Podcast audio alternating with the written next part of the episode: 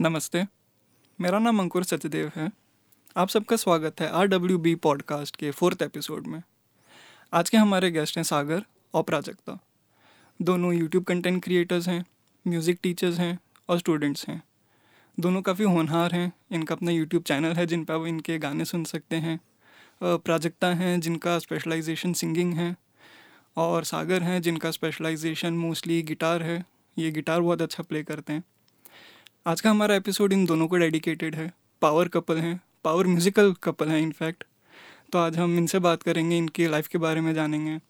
और मैं कोशिश करूँगा कि आपको इनकी आवाज़ में कुछ अच्छे अच्छे गाने सुना सकूँ। तो कैसे हैं आप दोनों? बस अच्छे अच्छे हैं।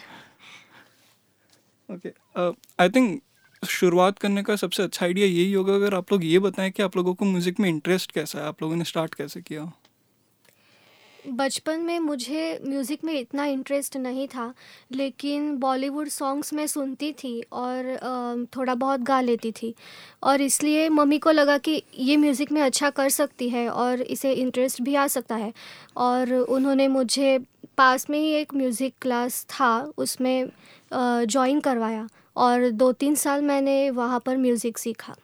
जो बेसिक कंसेप्ट होता है म्यूज़िक का, वो मैंने उन दो तीन सालों में सीखा था। आप born and brought proper Baroda के नहीं बॉर्न मैं सूरत में हुई थी और बड़ोड़ा में मैं बड़ी हुई। ओके okay, मतलब पूरा एजुकेशन आपका बड़ोड़ा का ही है। हाँ। और सागर आपका? हाँ मेरा म्यूज़िक का ऐसा है कि मतलब अ, मेरे जो पापा है वो मतलब बहुत ही मतलब सॉन्ग उसको मतलब सुनने की बहुत आदत है। और जब मेरे जो दादाजी जो वो भी मुझे कहते थे कि पुराने मतलब उस समय में मेरे पापा पूरी रात रेडियो सुनकर ही मतलब अ, सोते थे ऐसा। और आज भी मैं जब भी मैं पोरबंदर से हूँ बेसिकली तो पोरबंदर जब मैं जाता हूँ तो रात को वही रहता है। पापा का मतलब यूट्यूब पे उसके पुराने सॉन्ग बजते रहते हैं मतलब दो ढाई बजे तक। तो तब से मुझे मतलब ऐसे शौक था मतलब सिंगिंग का भी कि मतलब वो सुन के मुझे लगा मैं भी कुछ सिंगर तो फिर 2011 में मैं जामनगर शिफ्ट हुआ कुछ रीजंस की वजह से। उसके बाद वहाँ पे मतलब मैं नर्सिंग की जॉब करता था और वहाँ से मतलब मेरी नाइट शिफ्ट थी तो मैं जब सुबह घर पे जाता था तो बीच में मेरे फ्रेंड का शॉप है तो मैं वहाँ पे चाय पीने के लिए रुकता था हम दोनों साथ में। वहाँ पे एक म्यूज़िक इंस्ट्रूमेंट की शॉप थी। तो फिर मतलब एक दिन में वहाँ पे बैठे हम वहाँ पे बैठे थे और मैंने देखा वो सब अंकल सुबह उसने जस्ट वो ओपन किया था शॉप और सब इंस्ट्रूमेंट निकाल रहे थे। तो मैंने फ्रेंड से कहा कि चलो ना हम देखते हैं कुछ इंस्ट्रूमेंट तो मैंने फिर वहाँ पे कहा कि आपके पास क्या मतलब गिटार है? तो उन्होंने अंकल ने बोला कि हाँ है लेकिन मैं अभी निकल रहा हूँ तो आप थोड़ी देर बैठिए। तो फिर मैं वहाँ बैठा तो मेरा फ्रेंड ने कहा क्यों तू फालतू का टाइम वेस्ट कर रहा है यहाँ पे? तुझे कुछ लेना है देना है नहीं तो। तो मैंने कहा नहीं तू ठेर तो सही हम देखते हैं। तो फिर मैंने वहाँ पे गिटार देखा और मुझे पसंद भी आया। मतलब वो चीज़ ऐसी देखते हैं। मुझे कुछ बजाना नहीं आता था कैसे बजाना उस टाइम आपको ब्रांड जैसा ऐसा कुछ नॉलेज था कि वो म्यूज़िक को देख के लव एट फ़र्स्ट साइट जैसा था? नहीं नहीं बस ऐसा कुछ ब्रांड वगैरह ये कोई कोई चीज़ पता नहीं थी। तो फिर मेरा फ़र्स्ट क्वेश्चन भी यही था उनसे अंकल से कि जो उसके जो तार है स्ट्रिंग्स को मैं मैंने कहा ये जो तार है टूट जाएँगे तो फिर रिपेयर तो हो सकते हैं ना? क्योंकि बजाना आता नहीं था तो क्या था? तो अंकल अंकल ने कहा कोई ठीक है। तो फिर मैंने मतलब मेरी जो ट्वेल्थ की ट्यूशन फ़ीस थी उनसे मैंने गिटार खरीद लिया था तब तो मेरा फ्रेंड भी शौक हो गया। और उसके बाद मैंने घर पे नहीं बताया था तो घर पे ऐसा कह के ले गया कि ये फ्रेंड का है। फिर धीरे धीरे मैंने बता दिया कि नहीं तो फिर मेरे मैं मेरी बुआ के घर पे रहता था, वहाँ मेरे थोड़ा डाटा है, वो। तो फिर मैं धीरे धीरे फिर मेरे एक फ्रेंड से मैंने ट्यून सीखी कि मतलब इसको ऐसे बजाता है, जो फ्रेट बोर्ड के ऊपर फिंगर रख के, ये सारी चीज़ें। तब मुझे पता नहीं था। तो फिर मैंने धीरे धीरे वहाँ पे क्लासेस वगैरह ज्वाइन किए मतलब सब अलग अलग जगह पे ट्राई किया, लेकिन सिंगिंग के लिए भी, कई कह रहे सिंगिंग कीजिए पहले आप कह रहे गिटार तो गिटार तो मैं खुद से भी मतलब थोड़ा सा फिर सीख रहा था, ऐसा फिंगर का मुझे पता चल गया था तो। तो फिर मतलब सिंगिंग का तो ऐसा था, मुझे वहाँ पे सेटिस्फेक्शन नहीं हुआ तो फिर मैंने देखा कि वहाँ पे जो सिखा रहे वो टीचर्स कहाँ से सीख के आए हैं। तो मुझे धीरे धीरे पता चला कि वहाँ मतलब बड़ोड़ा एम यूनिवर्सिटी है, वहाँ पे मतलब फैकल्टी ऑफ़ परफॉर्मिंग आर्ट्स है तो वहाँ से सब सिंगिंग हो रही है, सब सीख के यहाँ आके मतलब ऐसा हुआ। तो फिर मैंने 2013 में सीख सोचा कि एक बार बड़ौदा जाना है, जो कि 2015 में मैं फिर यहाँ आया और फिर मैंने म्यूज़िक कॉलेज ज्वाइन किया। और बात रही गिटार की तो गिटार तो मैं हर रोज़ हैंग करके ही जाता आता था हॉस्पिटल तो बीच में एक दिन एक अंकल मिले, जिसकी एज थी sixty more than sixty year was तो फिर उनने देखा कि क्या, आपके पास गिटार है? तो मैंने कहा हाँ। तो आप अच्छा तो मैं भी गिटार ही बजाता हूँ। तो एक बार आइए तो अनफॉर्चुनेटली वो मेरे घर के पीछे रहते थे। और actually he is also from Porbandar तो फिर मैं गया उनके घर तो मैंने देखा कि हाँ उसके पास भी अच्छा डेकामेंट का गिटार था, तब मुझे ब्रांड की वहाँ उनसे पता चला। तो फिर मैंने देखा अच्छा है। तो फिर अंकल ने थोड़ा बैठाया, फिर उसने बजाना शुरू किया। तो मैं तो मतलब शौक वगैरह के इस एज में बहुत अच्छा बजाते और साथ में गा भी लेते तो कोर्ट्स वगैरह, क्योंकि मैं जहाँ पे जाता था, वहाँ पे लीड्स वगैरह पहले सिखाते थे मुझे। तो मुझे ये कोर्ट्स का भी था और लीड तो मुझे खुद ही मतलब मैं बजा लेता था। तो फिर मैंने उनसे बात की कि मुझे भी सीखना है, आप तो बहुत अच्छा बजाते हो। मैंने तो मतलब सोचा था कि आप भी इस एज में क्या मतलब तो फिर उनसे मैंने बेसिक कोड सीखे। तो उन्होंने मेरे मतलब उसने, उनको कुछ ज़रूरत नहीं थी पैसे की, उन्होंने कहा, मैं ऐसे ही सिखा सकता हूँ, लेकिन फ़ीस नहीं लूँगा तो तुम्हें ऐसा रहेगा, कभी जाऊँ, कभी नहीं, ये वो सीरियस नहीं लोगे। तो उन्होंने मेरी फाइव हंड्रेड फ़ीस रखी और मैं वहाँ से गिटार उनसे थोड़ा बेसिक सीखा। बाद में मैंने खुद से ही पूरा आगे का सीखा। और बस यही मेरी मतलब स्टार्टिंग की जर्नी थी इसमें। जितना मैं अब तक समझ पाया तो शुरुआत में आप दोनों का मोस्टली सेल्फ लर्निंग था। आपने खुद से ही सीखा हाँ, कहीं से सुन के। और फिर आपने बाद में क्लासेस ज्वाइन किए। तो एक क्वेश्चन हाँ. एक्चुअली मुझे ये पूछना है सलीमैन कि सेल्फ लर्निंग जब आपने किया और उसके बाद जब आपने एक्चुअल में किसी टीचर से सीखा तो फिर इसमें आपको कितना बड़ा डिफरेंस आया? क्योंकि अभी हमारे जनरेशन में ऐसे बहुत से लोग हैं जो सेल्फ लर्निंग में बिलीव करते हैं। हालाँकि इसमें कुछ गलत नहीं है यूट्यूब पे सब कुछ अवेलेबल है वहाँ से सीखना इज़ अ गुड थिंग लेकिन कितना सपोर्ट मिलता है जब आपके पास एक्चुअली एक फैकल्टी होता है वर्सेस कितना कंफर्टेबल है एक घर पे आराम से बैठ के यूट्यूब से सीखना? नहीं सेल्फ लर्निंग से ज़्यादा हमें टीचर से लर्न करके फ़ायदा होता है। क्योंकि सेल्फ लर्निंग में हमें पता ही नहीं होता कि कैसे रियाज़ करना है, क्या रियाज़ करना है। लेकिन टीचर्स बताते हैं तो हमें थोड़ा बहुत आइडिया आता है और फिर उसमें हम सेल्फ लर्निंग करके सीख सकते हैं टीचर्स की टिप्स के साथ। वैसा ही बिल्कुल जैसे मतलब सेल्फ लर्निंग लर्निंग में क्या है कि हम अगर कुछ कर रहे हैं तो मतलब हमारी जो गलती है वो हमको खुद को पता नहीं चलती है कई बार। और हम इतने भी मतलब वो भी नहीं के सब जान लिया है। तो इसीलिए मतलब टीचर का होना तो मतलब ज़रूरी है ही कि मतलब जब टीचर से सीखते हो तो मतलब उनसे टिप्स मिलती रहती है। आ, फिर रियाज मतलब उन्होंने जो मतलब पूरी लाइफ किया उसके जो एक्सपीरियंस है वो आपके साथ शेयर करेंगे तो फिर आपका तो भी स्टार्टिंग जर्नी है। तो आप वो गलती नहीं करोगे जो टीचर्स ने शायद की हुई थी जब वो सीख रहे थे। तो ऐसी सारी चीज़ें हैं। कि मतलब एक सिंगिंग और म्यूज़िक सीखने में मतलब क्या ना कि एक टीचर का होना तो ज़रूरी है ही, क्योंकि बहुत सी सारी टेक्निक रहती है जो आप उनसे ही सीख सकते हो। मतलब आपने तो मतलब क्या सेल्फ लर्निंग में करते करते अगर आ गया तो आ गया, ठीक है तो आपको पता चला कि नहीं, ऐसा करने से ये कुछ अलग क्रिएट होता है ये चीज़। लेकिन जब टीचर रहते वो आपको कहेंगे ये इसकी टेक्निक है तो उसको आप फॉलो करिए और फिर प्रैक्टिस कीजिए और फिर आगे आप अच्छा कर सकते हो उसके साथ। तो इसलिए टीचर का होना तो बहुत ज़रूरी है। यूट्यूब पर क्या है ना कि ये सारी चीज़ें मतलब आ, कई अच्छे टीचर्स भी रहते हैं जो सिखा सिखाने वाले रहते हैं। और कई वो ऐसे भी रहते हैं कि जिसने मतलब एक साल दो साल सीखा है फिर यूट्यूब चैनल शुरू कर दिया और सिखाने लगे ये करो वो करो। लेकिन इसमें क्या ना कि सबके गले अलग अलग रहते हैं सबका रियाज उसके अकॉर्डिंग वो होना चाहिए। और मतलब according to their grasping power और अंडरस्टैंडिंग वो उसको कैसे ले रहा है वो सारी चीज़ अलग रहती है। तो यूट्यूब पे तो क्या ना कि मतलब वो जनरल बोलते हैं जो उसका खुद का एक्सपीरियंस है ऐसा ऐसा। लेकिन एक जो प्रोफेशनल टीचर है वो आपको मतलब आप कुछ किस दिशा में जाना चाहते हो और आपको क्या प्रॉब्लम हो रही है वहाँ से वो आपको बताएँगे। तो ईजी रहता था। कल जब हम लोग बात कर रहे थे तो फिर आपने एक स्टोरी शेयर किया था कि जब आप खुद सेल्फ लर्निंग कर रहे थे तो उसमें आपके कई सारे मिस्टेक्स थे जो आपको नहीं पता चले। हाँ। तो वो एक स्टोरी है जो भी आप वापस से शेयर करना चाहेंगे पॉडकास्ट पे। एक्चुअली सेल्फ लर्निंग में मतलब क्या रहता है कि जो आप चीज़ कर रहे हो, आपको अच्छी लगेगी। क्योंकि मतलब क्या ना कि आपको नॉलेज नहीं है कि क्या बुरा है, क्या सही है। जैसा मैंने मतलब म्यूज़िक कॉलेज ज्वाइन किया, उससे पहले मैं जो गाता था तो मुझे बहुत अच्छा लगता था कि वाह, मैं अच्छा गा रहा हूँ। उसके बाद म्यूज़िक कॉलेज ज्वाइन करने के बाद मुझे ऐसा लगा धीरे धीरे कि यार, मेरी तो क्या आवाज़ बिगड़ रही है, मैं अच्छा नहीं कर रहा हूँ। लेकिन तब मेरे जो ईयर है, मेरे जो ईयर ट्रेनिंग मेरी बहुत अच्छी हो रही थी वहाँ पर अच्छा अच्छा सुन के। तो मुझे बाद में पता चला कि नहीं, मैं गा अच्छा रहा हूँ, लेकिन अभी मैं सही दिशा में जा रहा हूँ, तब कुछ भी सुनता था अच्छा ही लग रहा था, क्योंकि मुझे पता नहीं चलता था। अभी थोड़ा थोड़ा पता चल रहा है, इसलिए मेरा मतलब मुझे गलती मुझे पता चल रही है कि यहाँ पर मेरी गलती है। तो फिर ये हुआ मेरे साथ कि मतलब नहीं ज्वाइन करने के बाद ये पता चलता है, सही और गलत का। तभी आप अपनी खुद की मिस्टेक निकाल सकते हो। ऐसा। अभी हम लोगों ने जैसे बात किया कि आप लोगों का म्यूज़िक कैसे स्टार्ट हुआ तो ऐसा एक्चुअली क्वेश्चन है जो मेरे दिमाग में आया है। कि आप दोनों कैसे मिले? म्यूज़िक आपका एक कॉमन बेस था या ये भी लव एट फ़र्स्ट साइड जैसा था आप दोनों का? नहीं एक्चुअली मेरा क्या ना जब हम डिप्लोमा कर रहे थे तो मैं थोड़ा इतना मतलब म्यूज़िक को लेके सीरियस था लेकिन मतलब क्लास से बाहर निकलते ही बहुत ही मतलब शरारत करता था मस्ती मज़ाक ये वो सबके साथ। और प्राजक्ता का पूरा मतलब मेरे अपोजिट ही थी मतलब किसी से बात ना करना no one friends he has तो मतलब वो अकेली मतलब आती थी और मतलब अगर सर ने कहा ख़त्म क्लास बस वो बस उसका वो उठा के सामान बस घर पे।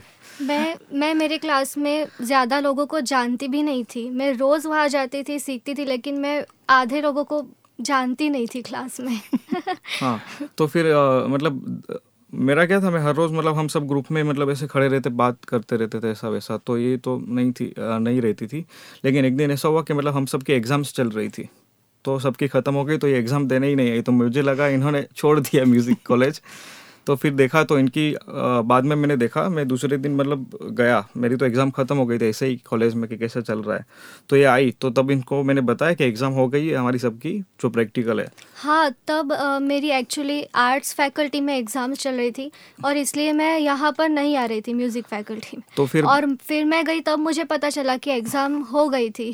तो फिर तब प्राजक्ता डर गई कि नहीं अच्छा मैंने तुम एग्ज़ाम ही मिस कर दी, मैं जा रही हूँ घर पे। तो मैंने कहा, ऐसा मत करो, चलो हम चलते सर के पास। तो मैं सर के पास गया, सर सर की प्रैक्टिकल एग्ज़ाम रह गए और रीज़न भी इनका जेन्यून था कि उनकी वो डिग्री की भी एग्ज़ाम चल रही थी। तो सर ने कहा, कोई बात नहीं, तुम कल दे दो। फिर हम बाहर निकले तो हमारा क्या ना म्यूज़िक कॉलेज का एक व्हाट्सएप ग्रुप था तो उसमें प्राजक्ता ही नहीं थी, बाकी सब थे। तो मैंने कहा कि चलो एक काम करो, तुम्हारा नंबर दे दो, तुम तो कहीं हो नहीं, मैं वो एडमिन हूँ तो आपको ग्रुप में ऐड कर दूँगा। तो ताकि तुम्हें सब अपडेट्स मिलती रहे म्यूज़िक कॉलेज की। तो इन्होंने न, मुझे नंबर दिया, उसके बाद इन्होंने कहा ग्रुप तो ऐड करो। तो मैंने कहा, मैं ही एडमिन हूँ, सारी चीज़ मुझ, मेरे तक आती रहती है, मैं तुम्हें बता दूँगा। ऐड होने की ज़रूरत नहीं, फिर धीरे धीरे हमारी बात शुरू हो गई तो और ये स्टार्टिंग में तो मुझे बहुत हेल्प करती थी, क्योंकि मतलब मेरा क्या है कि मैं मस्ती, ये, वो थोड़ा चलता रहता था सबके साथ फ्रेंड्स के साथ। और एकदम सीरियस और काम एंड ऑल दैट तो फिर धीरे धीरे हमारी वहाँ से शुरुआत हुई। प्राजक्ता आपका आवाज़ बहुत स्वीट है और ऐसे में हम चाहेंगे अगर आपको एक प्यारा सा गाना गा सके तो। श्योर मोह मोह के धागे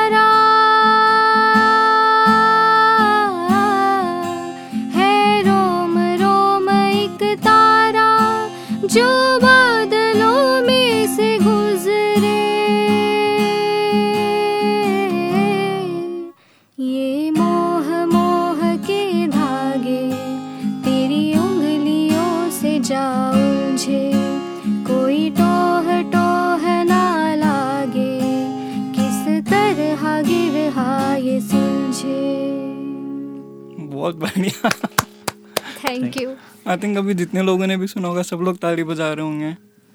अ, आगे बढ़ने से पहले खाली एक छोटा सा नोट है ये जो भी सॉन्ग है इसका क्रेडिट ओरिजिनल uh, कंपोजर्स को ही जाता है। उन सबके नाम मैंने नीचे डिस्क्रिप्शन में लिखे हुए हैं।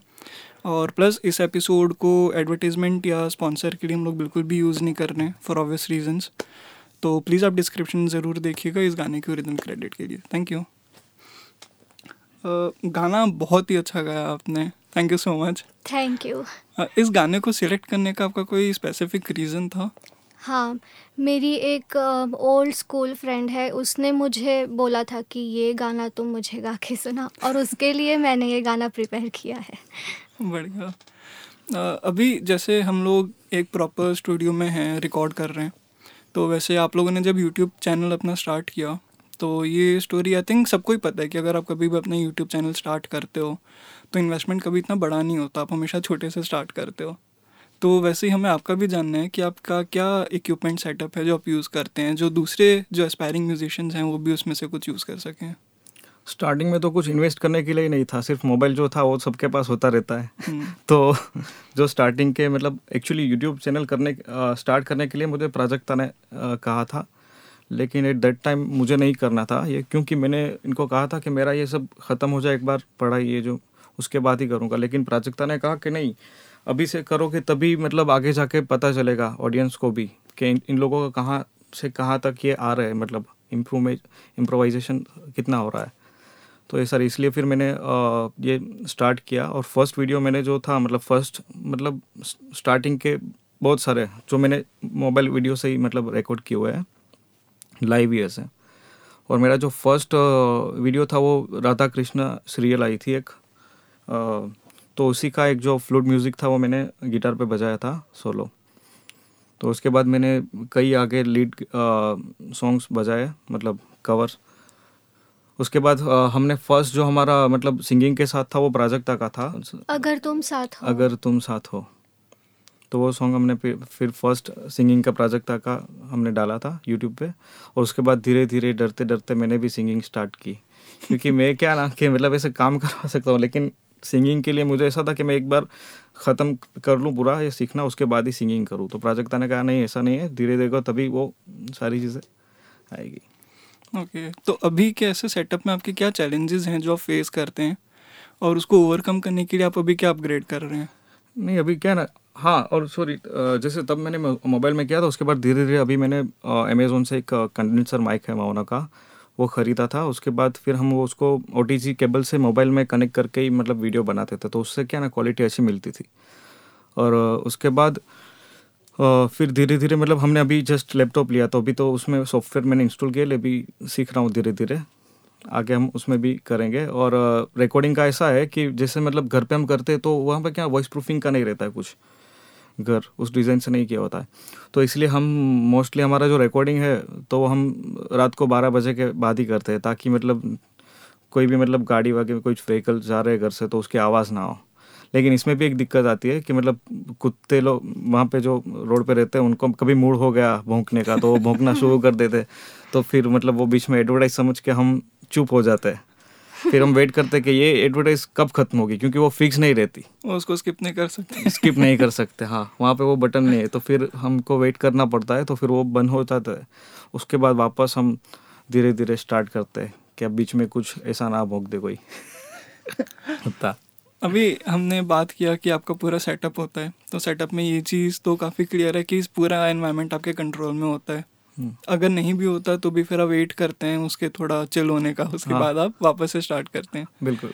लेकिन अभी रिसेंटली आपने परफॉर्म किया था एक आदर्श हॉस्पिटल है वहाँ पे ये आई थिंक जामनगर में है? हाँ हाँ। हाँ। तो आपने वहाँ पे लाइव परफॉर्म किया था। तो वो कितना डिफर करता है आपके जो खुद का स्टूडियो सेटअप है उससे? हाँ लाइव में एक्चुअली हम हमारा खुद का सेटअप नहीं होता वो किसी और का होता है। और उसकी क्वालिटी पर डिपेंड करता है कि हमारा परफॉर्मेंस कैसा होता है। तो लाइव और स्टूडियो दोनों में डिफरेंस है। एज म्यूजिशियंस आपको कैसा फील होता है जब आप लाइव लाइव परफॉर्म करते हैं? Actually honestly I feel confident मुझे लाइव में इतना डर नहीं लगता। सो so, मैं तो जैसे घर पे गाती हूँ वैसे ही मैं लाइव में भी गा सकती हूँ स्टेज पर। हाँ और जैसा कि वो एक प्राइवेट शो था पूरा मतलब क्योंकि अभी जो पेंडेमिक सिचुएशन चल रही तो वो सब डॉक्टर्स का ही था। वहाँ पे सब डॉक्टर्स है और जिसके अंडर में मैंने काम किया हुआ है। एक्चुअली तो मैं तो उस वक्त बहुत नर्वस था क्योंकि सामने सारे डॉक्टर्स बैठे और वो भी जामनगर के टॉप मोस्ट और जिसके अंडर में काम करते तो वो क्या ना रहता है। उन उन लोगों ने मुझे एज अ म्यूजिशियन पहली बार देखा और मैं भी उन, उनके सामने ऐसे पहली बार प्रेजेंट हुआ था। मैं तो बहुत नर्वस हो गया था तब उस वक्त। तो फिर लेकिन शो फिर भी अच्छा रहा। Not that much good but अच्छा था। अच्छा था। ओवरऑल अच्छा था। हाँ। उन लोगों ने बहुत एंजॉय किया। हाँ। और उन्होंने हमारे साथ गाना भी गाया। लास्ट में। और साथ में गरबा भी किया। हाँ। क्योंकि मतलब इस साल तो नवरात्रि हुई नहीं थी। तो सभी उसमें फीमेल डॉक्टर्स थी उनकी मतलब ये उन लोगों ने हमको रिक्वेस्ट सजेस्ट किया कि अब तो गरबा भी गा लीजिए थोड़ा सा। तो हम नाच लेते। तो उसके बाद गरबा भी चला वहाँ पे। आप भी गाना गाते हैं राइट हाँ हाँ।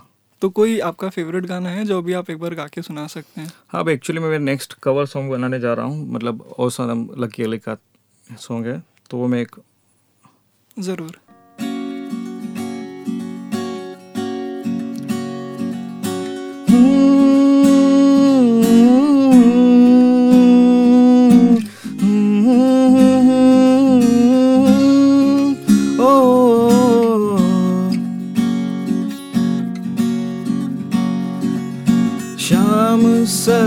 तेरी यादें आती है, आके दिल को मेरे यूँ तड़पाती है। ओ सनम, मोहब्बत की कसम।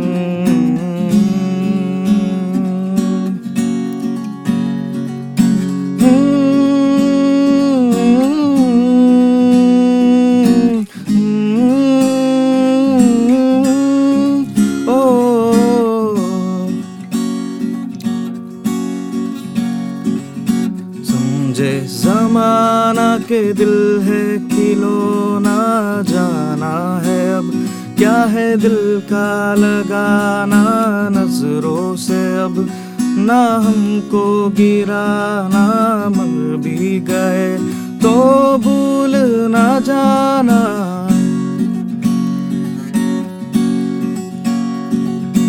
आँखों में बसी हो पर दूर हो कहीं दिल के करीब हो ये मुझको है यकीन। ओ सनम तेरे प्यार की कसम।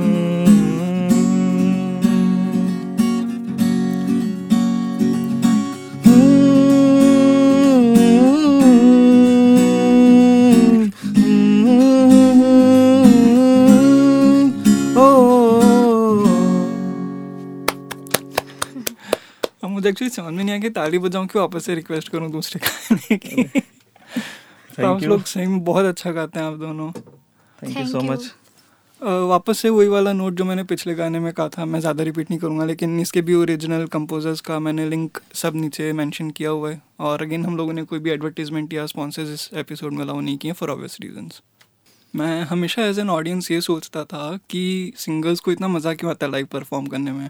लेकिन अभी जब आप लोगों से बात किया तो पता चला कि ऑडियंस का रिएक्शन काफ़ी मैटर करता है। तो ये आई थिंक काफ़ी हद तक सही है राइट यस। यस बिल्कुल। चलिए तो फिर अब हम लोग आगे बढ़ते हैं। एक क्वेश्चन जो मेरे दिमाग में आता है वो ये है कि अब म्यूज़िक काफ़ी ज़्यादा इवॉल्व हो गया है। अब बहुत टाइप के म्यूज़िक आ गए हैं। अब मुझे तो मोस्टली हिप हॉप रैप ये सब पता है क्योंकि उनसे मेरा इंटरेक्शन भी हुआ है पिछले एपिसोड में। टीवी में भी काफ़ी आते हैं और आप क्लासिकल बैकग्राउंड को बिलोंग करते हैं। तो आप जब ये एवोल्यूशन देखते हैं तो फिर इसके बारे में आपके क्या विचार हैं? एक्चुअली हिप हॉप रैप ये सब अच्छे हैं, लेकिन अभी जो न, लोग हिप हॉप और रैप बना रहे हैं, वो लोग खुद म्यूजिशियन नहीं है, खुद सिंगर नहीं है, खुद लिरिसिस्ट नहीं है, फिर भी लिरिक्स लिखते हैं सिंगिंग करते हैं।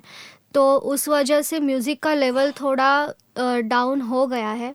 लेकिन अच्छी बात यह है कि यूट्यूब पर जो बड़े बड़े सेलिब्रिटीज़ हैं, जैसे श्रेया घोषाल है, अमित त्रिवेदी है, वो अपना चैनल्स बना रहे हैं और अपने कंपोजिशंस करके यूट्यूब पर अपलोड कर रहे हैं। तो ये एक अच्छी बात है।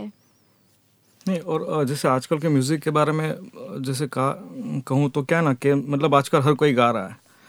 और दूसरी चीज़ मतलब सिंगिंग में जब पहले जो रहता था तो वो राग बेस्ड सॉन्ग रहते थे ओके तो इसलिए सुनने में अच्छा लगता था और तब क्या ना कि राइटर अपना काम कर रहा है। जो मतलब सॉन्ग लिखने वाला लिरिक्सिस्ट जो है वो अपना काम करता था। म्यूज़िक डायरेक्टर अपना काम करता था सिंगर्स गाना गाते थे। आजकल क्या ना कि एक ही आदमी को बहुत सी सारी चीज़ कर लेनी है। और इंडस्ट्री में ऐसा रहता है मतलब देखिए सिंगर्स तो आपको बहुत सारे मिल जाएँगे आजकल। पहले क्या कैसा था? बॉबी पिक्चर बन रही थी फ़र्स्ट तब अ, राज कपूर एक सिंगर की मतलब अ, वो सिंगर को ढूंढ रहे थे। क्यों तब रफ़ी जी नहीं थे? नहीं थे किशोर दा, लेकिन हीरो को जो इसकी आवाज़ सूट हो, ऐसा चुनाया बच्चा है तो इसलिए उसने शैलेंद्र सिंह को चुना और उन्होंने जो सॉन्ग गाया है, मैं शायर तो नहीं। तो ऐसा ही लगेगा कि जैसे ऋषि कपूर ही गा रहा है। भी आजकल क्या है ना कि सॉन्ग एक बैकग्राउंड में बजता रहता है लिपसिंग लिपसिंग भी नहीं होता है। क्योंकि क्या है ना कि मतलब वो सिंगर के अकॉर्डिंग वॉइस भी नहीं रहती। वो कुछ भी, उसके साथ सूट नहीं होता ऐसा। तो इसीलिए मतलब और सॉन्ग मूवी में मूवी क्या चल रही है और सॉन्ग भी क्या चल रहा है? कई, और कई अच्छे भी है वैसे, ऐसा नहीं है। और जैसे मतलब हमारे यहाँ पे मतलब बहुत सारे अच्छे सिंगर्स रहते हैं मतलब है इंडिया में। जैसे अरिजीत सिंह है, फिर पेपॉन फिर सोनू निगम है। लेकिन फिर भी बॉलीवुड में मतलब क्या है ना, आजकल क्या है ना कि सिंगर उसके टर्म और कंडीशंस जो मानते हैं, उनसे गवाएँगे। ना कि हीरो को सूट होने वाली आवाज़ ढूंढेंगे। और दूसरी चीज़ और यहाँ पे मतलब उसका कई लोग का ऐसा एटीट्यूड भी है इंडस्ट्री में कि यहाँ ना रह के बाहर से पाकिस्तान से सिंगर जो कवाली गा रहा है उसको आप प्ले बैक सिंगिंग करवा रहे हो। और तो फिर वो उसको तो बैकग्राउंड में बजा पा बजा पाओगे आप हम्म, हम्म, उसके ऊपर लिपसिंग ये चीज़ नहीं होगी। और दूसरा मतलब म्यूज़िक में आजकल क्या है ना कि जैसे मैंने कहा कि पहले के जो सॉन्ग्स वगैरह थे वो राग बेस्ड और ऐसा रहता था वो और पहले के स्टूडियोज़ भी ऐसे थे उस आप पुरानी रिकॉर्डिंग सुनिए आप तो आपको वो घंटों तक सुनिए। और आजकल का क्या ना थोड़ा कान में चुभेगा बीट्स लैपटॉप पे ऊपर ही म्यूज़िक क्रिएट हो रहा है। और तब क्या ना टेक्नोलॉजी इतनी अच्छी नहीं थी इसलिए मेहनत करनी पड़ती थी सिंगर को इसलिए उसका गला वगैरह सारी चीज़ें अच्छी रहती थी। हम्म, हम्म। कि उसमें क्या ना एक भी इंस्ट्रूमेंट वाला भी थोड़ा गलती करे पहले से ही पूरा लेना पड़ेगा। और आजकल क्या ना टेक्नोलॉजी अच्छी है इसलिए सिंगर्स ही मेहनत नहीं कर रहे कई। कई जो है वो बहुत अच्छी मेहनत भी कर रहे हैं और उसका लेकिन वो तो फिर मतलब पता चल जाता है जो एडिटिंग होता है कितना मतलब जो उन्नीस बीस पता नहीं चलता लेकिन पंद्रह बीस हुआ तो फिर वो पता चल जाता है कि इसका कितना और आजकल हीरोज भी गाने लगे बहुत सारे। तो हर किसी को गाना है और दूसरी चीज़ ये आजकल हम मतलब सिंगर्स कहते हैं कैसे आते हैं? जैसे जुबिन वो रियलिटी शो से आया था। Okay hmm. तो आज रियलिटी शो कैसे सिंगर प्रोवाइड कर रही है? बेचारा हैंडीकैप है। इसकी फैमिली ये सिम्पति तो सिंपति से मतलब मनोरंजन नहीं होगा। मतलब ऑडियंस को अच्छी सिंगिंग वाला ही चाहिए हम्म। जो अच्छा सिंगिंग कर रहा है जिसके पास वो चीज़ है। टैलेंट टैलेंट है। और लेकिन ये तो क्या ना उसकी मतलब सिंपति दिखा देते हैं फिर वो भी कल को अच्छा सिंगर बन गया। और आजकल क्या है ना कि मतलब यूट्यूब पे फ़ेमस होना मतलब बड़ी बात नहीं है एक्चुअली मतलब जैसे अभी बीच में श्रेया घोषाल का हमने एक वीडियो देखा था उन्होंने कहा कि आज सब कह रहे कि आज ये आजकल की जनरेशन क्या सुन रही है? लेकिन ऐसा नहीं है आजकल पैसे दे के भी व्यूज़ बढ़ाए जा सकते हैं। हम्म। जो मिलियंस आप व्यूज़ देखते हैं कई भी मतलब कोई भी लिरिक्स उठा लिया कहीं से भी बीट्स डाल के गाना शुरू कर दिया उसके मिलियंस व्यूज़ तो जो आ, अच्छा सुनने वाले वो तो कहीं पे भी मतलब सर्च करके अपना वो ढूंढ लेके और वही सुनेंगे। हम्म, हम्म, लेकिन कई लोग शौक भी होता है कि इतने इतने इस सॉन्ग के इतने व्यूज़ तो ये मतलब क्या सुन रहे कौन से लोग सुन रहे? हैं वो कोई नहीं सुन रहे हैं वो पैसे दे के व्यूज़ खरीदे के वो वो श्रेया घोषाल खुद ने भी कहा था हम्म। उसका जस्ट तो ये सारी चीज़ें रहती है। तो मुझे लगता है आजकल आगे जाने से अच्छा है पीछे जाओ थोड़ा सा। जो पीछे के जो मतलब जो कंपोजर्स थे जो जैसे आजकल भी बहुत सारे अच्छे कंपोजर्स भी है जैसे अमित त्रिवेदी है सिंगिंग में अरिजीत सिंह है श्रेया घोषाल है मोहित चौहान भी अच्छा गाते हैं। सोनू निगम टेक्निकली उसको मतलब बहुत मतलब they are well talented person अभी। तो बस यही चीज़ थी और मैं तो कह रहा हूँ अभी तो पीछे भी नहीं जाना चाहिए। कई लोग पीछे जाके पीछे के सॉन्ग के भी ऐसे रिमिक्स बना देते हैं ना कि आपको लगा कि ये वही सॉन्ग है जो हम पहले सुनते थे। तो ऐसी सिचुएशन कहीं पे और अच्छा भी है मतलब हर किसी को हम वो नहीं कह सकते। हर जमाने में अच्छाइयाँ बुराइयाँ होती हैं होती है हाँ हाँ। तो पहले सिंगर्स ऐसे होते थे जो अगर एक्टर ऑन स्क्रीन रोता था तो फिर सिंगर भी उसको इमेजिन करके रो पड़ता पड़ते थे। मतलब एक्चुअल में सिंगर्स वाला हाँ. पेन फील करते थे आजकल मोस्टली बिज़नेस हो गया। हाँ हाँ। और आजकल मतलब क्या ना इंडस्ट्री को मतलब उसके टर्म्स कंडीशन जो मानते हैं वो अब कर मतलब अभी मैंने सुना था कहीं कि मतलब एक ही गाना अरिजीत से गवाएँगे फिर मोहित चौहान से गवाएँगे इससे लेकिन हम्म, उसको हम्म, हम्म। जो अच्छा लगेगा उसका फिर वो रिलीज़ करेंगे बाहर। ऐसी चीज़ भी हो रही है इंडस्ट्री में कि उसके टर्म कंडीशन ये सारी चीज़ें। और बाद में पता चला कि सलमान खान अगर रोल कर रहा है तो उसने गा लिया अच्छा लगा कि नहीं ये? तो अभी बीच में एक शो था तो उसमें सलमान खान खुद ने कहा कि मैं तो मतलब क्या ना एक सिंगर नहीं हूँ। ये लोग गाते तो उनका मतलब एडिटिंग करने में वक्त कम लगता है और मैं गा के आता हूँ तो फिर वो एक वीक तक एडिटिंग करते रहते हैं उसके बाद मेरी ट्रैक बनती है। ऐसी सारी चीज़ें रहती है। अभी हमने दो जनरेशन कंपेयर किए म्यूजिशियंस के और सिंगर्स के उनका एक ओवरव्यू हम लोगों ने भी कंपेयर किया। तो अगर आपको पहले के जनरेशन से और अभी के जनरेशन से अगर कोई एक सिंगर और एक म्यूज़िक कंपोज़र कोई भी एक तो फिर आप उनमें से किसको चूज़ करेंगे? वो कोई भी जनरेशन के हो सकते हैं। um, मेरे अब तक के सबसे फेवरेट सिंगर है लता मंगेशकर। मतलब उन उनसे ज़्यादा मुझे कोई भी पसंद नहीं है। नो फीमेल और मेल दोनों में। और um, उनके भाई है हृदयनाथ मंगेशकर। उनके जो कंपोजिशंस है वो मुझे बहुत पसंद है। हम्म, और मेरे जो मतलब एक म्यूज़िक डायरेक्टर है मतलब जो मदन मोहन जी। उसने बहुत अच्छे अच्छे कंपोज किए सॉन्ग और उनकी एक स्टोरी भी है। उनने उन्होंने एक सॉन्ग गवाया था लता जी से नैना बर से। तो, तो उसके दो लाइन आप गा देंगे तो हम्म। सुनने वालों को थोड़ा आइडिया आ जाए कि आप कौन सा सॉन्ग रेफर कर रहे हैं। उसका एक अंतरा है जो मदन मोहन जी ने खुद भी अपनी आवाज़ में गाया हुआ था। कि हम्म, अधूरा हूँ मैं अफसाना जो याद आऊँ चले आना। मेरा जो हाल है तुझ बिन, वो आकर देखते जाना। भीगी भीगी पल के छम छम आँसू छल के आँखों में है बरसों की प्यास, नैना बर से रिम जिम रिम जिम।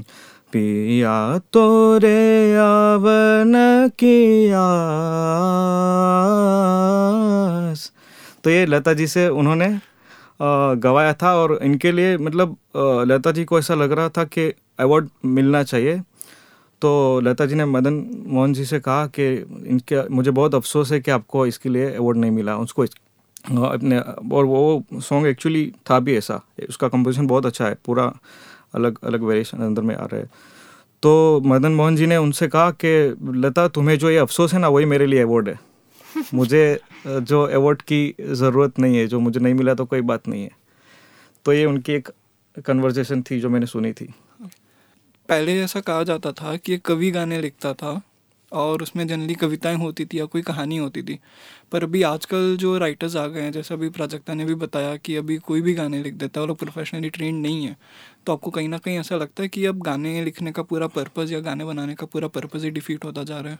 हाँ एक्चुअली क्या ना, कि पहले मतलब गानों में तारीफ़ें होती थी, जो फीमेल्स के ऊपर सॉन्ग्स बनते थे। और आजकल तो पता नहीं क्या क्या लिख रहे हैं। बेबी को बेस पसंद है। अभी मैं एक देख रहा था मतलब एक अवार्ड फ़ंक्शन उसमें यही सारी चीज़ें वो चल रही थी, वो यही डिस्कस कर रहा था। और दूसरा डीजे वाले, बाबू, मेरा गाना बजा दो। तो एक रिक्वेस्ट को भी सॉन्ग बना के ले लिया। तो ऐसी सारी मतलब इसमें मतलब चलो अच्छा एक क्रिएटिविटी एक, ऐसी चीज़ को, लेकिन क्रिएटिविटी करने के लिए एक कंटेंट भी अच्छा होना चाहिए। तो आजकल तो क्या ना कि, और अच्छे भी लिरिक्स लिखने वाले अच्छा ऐसा नहीं है कि नहीं, आजकल आजकल बहुत अच्छे लिरिक्स मतलब जैसे कई मतलब मूवीज़ है, उसके सॉन्ग्स अच्छे रहते हैं कंपोजर्स भी उसके अच्छे रहते हैं। अरिजीत सिंह ने गाया हुआ है, सोनू निगम, मोहित चौहान ने। और संजय लीना भंसारी के जो मूवीज़ आते हैं, उसमें भी आजकल अभी भी थोड़ा सा राग बेस्ड और आपको अच्छे लिरिक्स और वो मतलब सिचुएशन के अकॉर्डिंग पूरा गीत मिलेगा। और बाकी कई मूवीज़ में ऐसा भी है कि मतलब सिचुएशन कुछ चल रही है, फिर बीच में कहीं भी गीत आ गया, वो कुछ अलग ही तरह आपको ले जा रहा है। हाँ पहले ऐसा होता था कि उनको मूवीज़ की स्टोरी पता होती थी और उसके अकॉर्डिंग वो लोग एल्बम बनाते थे और हर सिचुएशन के अकॉर्डिंग वो लोग लिरिक्स लिखते थे। और अभी ऐसा नहीं होता। अभी जो डायरेक्टर होता है या प्रोड्यूसर होता है वो उनके लिरिक्स देखता है और वो डिसाइड करता है कि मुझे इसमें से कौन सा लेना है अपने मूवी में हम्म जैसे किसी यूट्यूब का एक यूट्यूबर का एक सॉन्ग फ़ेमस हो गया तो उसको मतलब वो मूवी बन रही है तो उस उस सॉन्ग को उठा के इसमें वापस थोड़ा आ, मिर्ची मसाला डाल के ले लेंगे। ऐसा नहीं कि मतलब ये सॉन्ग मूवी है तो उसके लिए अलग से कुछ कंपोज कर रहे कुछ लिरिक्स इसके अकॉर्डिंग कोई मतलब जैसे कई सारे सॉन्ग्स हैं आप देख रहे होंगे बॉलीवुड में। और जैसे हमने तो बहुत सारे देखे हुए हैं कि मतलब जो आजकल दो चीज़ चल रही एक तो पंजाब में जो हिट हो गया सॉन्ग उसको बॉलीवुड वाले ले लेते हैं। और बाकी पाकिस्तान में जो नुसरत साहब की जो कवाली जो पहले बहुत रहती थी उनको मतलब बॉलीवुड में सॉन्ग बना के ले लेते और उसके उसका मतलब एक डिसएडवांटेज ये है कि मतलब उसके लिए फिर आपको उनको वहाँ से आप ले रहे हो तो वहाँ पे एक टर्म में उनको गवाना भी पड़ेगा उनके जो भी आजकल के जो है। जैसे तो वो सारी चीज़ें रहती है। ओके okay, हमारे क्वेश्चंस ख़त्म हो गए हैं। लेकिन अब इससे पहले कि हम लोग पॉडकास्ट को पूरा रैप अप करें मेरा एक रिक्वेस्ट अगर आप दोनों का एक डुएट हो सके तो। श्योर श्योर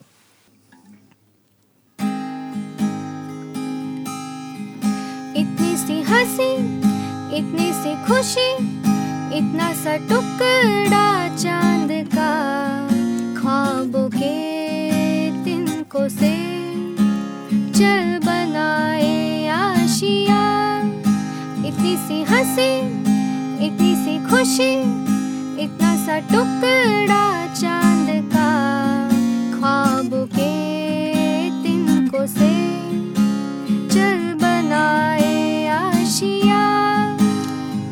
दबे दबे पाँव से आए होले होले ज़िंदगी।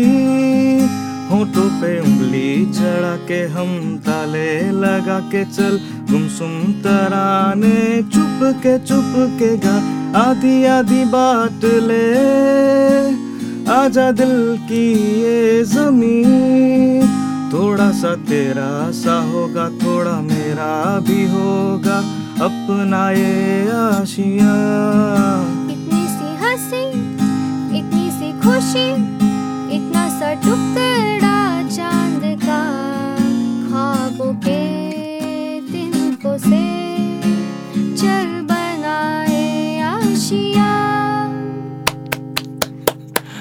मैंने जैसा पहले भी कहा भी जिन्होंने भी गाने सुना होगा मैं श्योर हूँ कि लोग अभी अपने घरों में या जहाँ भी ऑफ़िस में होंगे तालियाँ बजा रहे होंगे। आप दोनों बहुत ही प्यारे कपल हैं और जितने प्यारे कपल हैं उतने अच्छा आप लोग गाना भी गाते हैं। बहुत टैलेंटेड है आप लोग। थैंक यू सो मच मेरे पॉडकास्ट में मेरा इनविटेशन एक्सेप्ट करने के लिए एज अ गेस्ट आने का। Thank you thank you so much और अभी तो हम मतलब सीख रहे हैं प्राजक्ता तो फिर भी अच्छा मैं तो बहुत कुछ अभी सीखने में मतलब चल रहा है मेरा। आप जाने से पहले बस अपने यूट्यूब चैनल का एक बार नाम बता सकते हैं तो फिर हमारे लिसनर्स आपको फॉलो कर सकें वहाँ पे। अकूस्टिक गाने नाम है उसका। प्लीज़ प्लीज़ प्लीज़ इनको फॉलो कीजिए सब्सक्राइब कीजिए बेल आइकन प्रेस कीजिए, सारे स्टेप्स कीजिए लाइक सब्सक्राइब जो भी होता है। ये लोग बहुत ही जल्द आई थिंक अपने नेक्स्ट प्रोजेक्ट के साथ आने वाले हैं। हो सकता है थोड़ा टाइम लगे, लेकिन ये लोग ज़रूर आएँगे। अगर आपको इनके बाकी के भी गाने सुनने हैं तो फिर आप वहाँ पे सुन सकते हैं। यहाँ पे हमारा पॉडकास्ट ख़त्म होता है। आप मुझे चाहें तो फॉलो कर सकते हैं इंस्टाग्राम पे, सचदेव अंडर स्कोर अंकुर। और आप मेरे ब्लॉग पढ़ सकते हैं रैंडम वाला ब्लॉग पे। फेसबुक पे भी सेम आईडी है रैंडम वाला ब्लॉग तो फिर प्लीज़ ज़रूर फॉलो कीजिएगा। जितने भी अपडेट्स आएँगे मैं आपको देता रहूँगा। Thank you so much